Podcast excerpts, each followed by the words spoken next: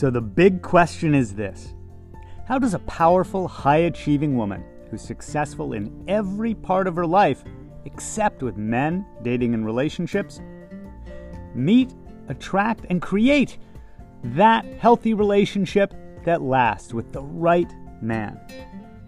That is the question, and this podcast will give you the answers. My name is Barry Price, and welcome to her dating and relationship secrets.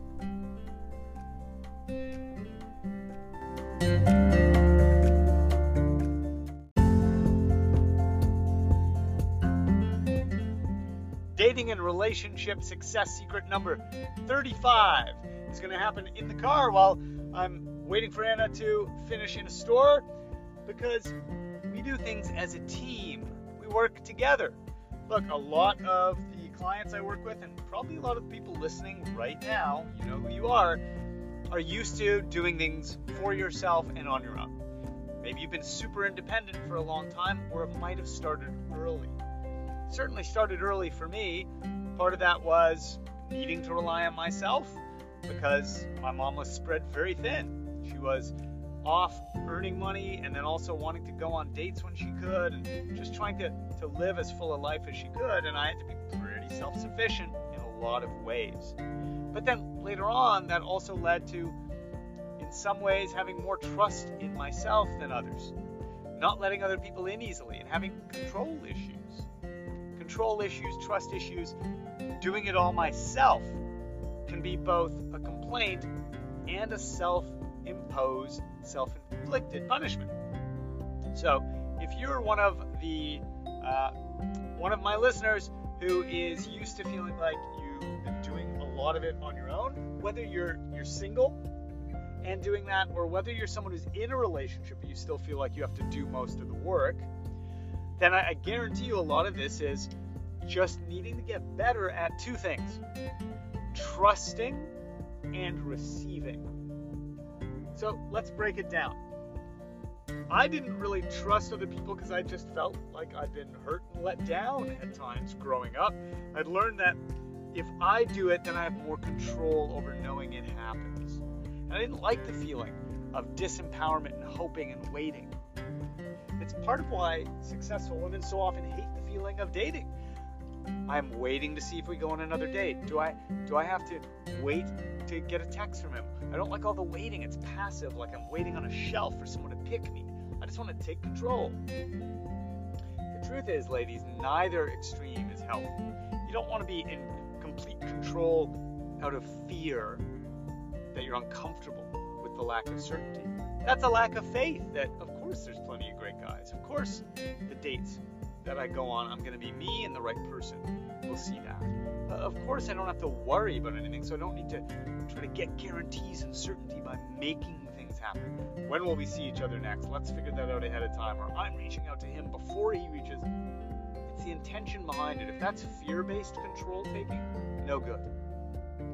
If, however, we're doing something out of not fear, but just a genuine, like, oh, hey, there's a dog that's the same dog as, a, as Jeff, who I just went on a second date with. I'm taking a picture and sending it to him. It's not a, I haven't heard from him, I need to make it happen and reach it. I need an excuse to get him to. That's fear based attempt to create certainty. That is being too used to doing it all yourself and making it happen. The other extreme is not great either, where you just want to hide and forget it. I want nothing to do with guys. I'm just going to not date. I hate feeling out of control. Or passivity. I'm just going to hope someone chooses me. Or in a relationship, I'm going to wait till he does something he has to show me something before I try. Or I hope that his light bulb comes on or he'll fix the relationship. When we give our power away, it starts by giving away our power of choice to take action. So, what is this idea of team and together? How do we have teamwork and togetherness? Well, we don't go into it with the fear that we need to, to have control of things, and we don't go into it by avoiding being close sure, it might feel a, a heck of a lot safer to be independent. I got used to independence. You know, when I'm on my own, nothing upsets the apple cart. Right? I don't start obsessing about the relationship. I don't start saying I'm going to skip the gym or not do the extra work to move ahead in my profession because I'd rather see her again tonight. I just wasn't emotionally healthy enough to set those boundaries and keep them. I didn't trust myself in a relationship because it became all about them. But that was costing me the true joy and pleasure of teamwork and togetherness. Teamwork and togetherness where I care about my needs and your needs, but I'm not going to harm myself and put your needs first. Or I'm not going to put one of my needs ahead of all my other needs. I'm so desperate for more attention or love or connection that I'm not going to take care of my other needs. I'm not going to pray or meditate or, or write because creative writing was the thing I liked. Or I'm not going to do things that are good for me. Teamwork and togetherness does not come at the cost When it does, we become self isolating. As I said, I just have to do it all on my own. We can even build a wall between ourselves and our current partner. I need to keep them distant or out. When I'm sexually intimate with them, I need to, to find a way to push them away again. You're too close. I need to keep you away.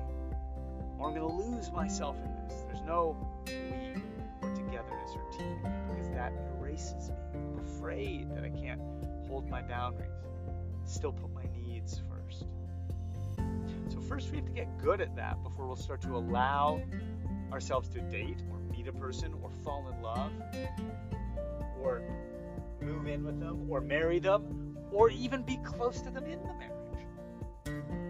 So, what level or version of keeping somebody out are you at as a successful woman?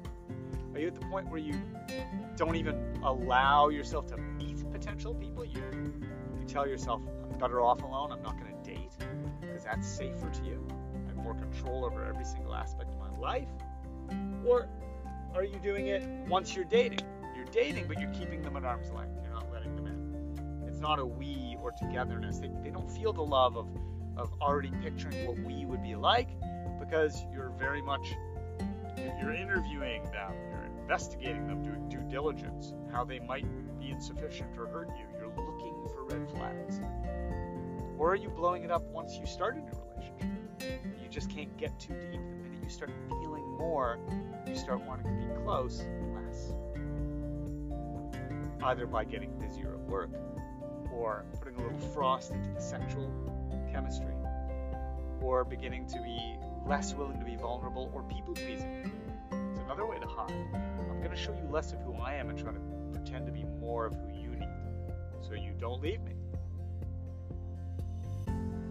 That's another way to, to try to not have togetherness, to not be close.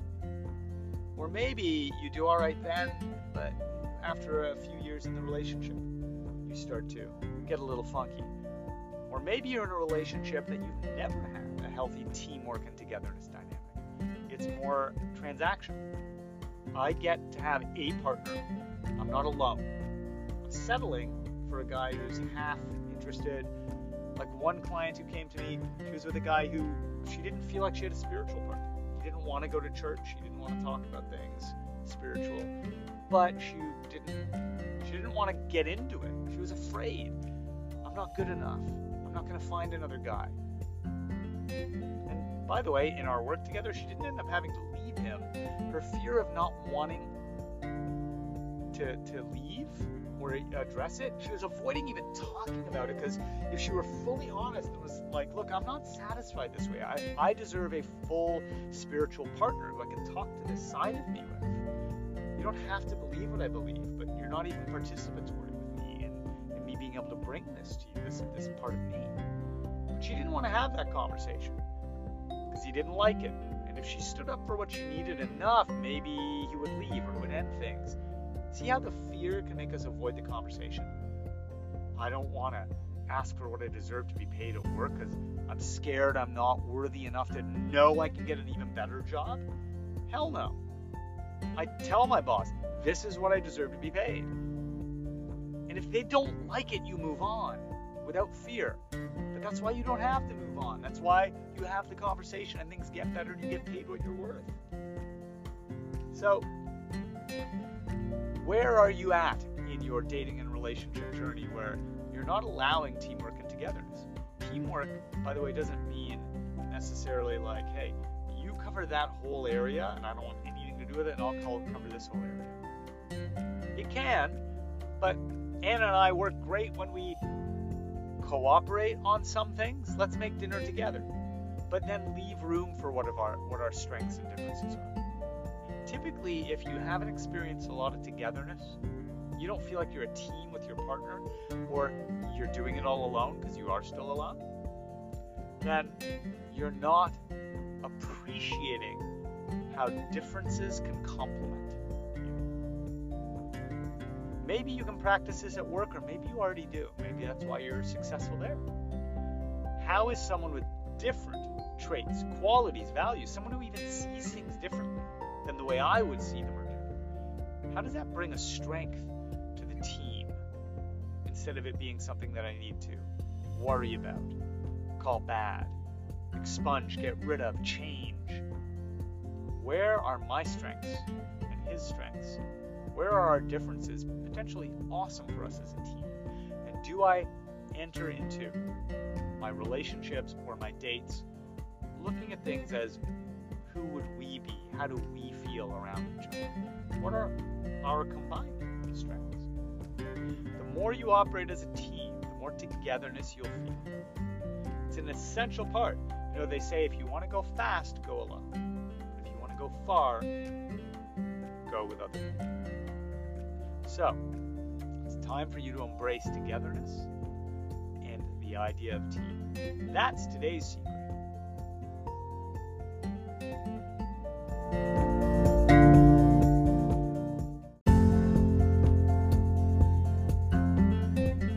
Thanks for joining us.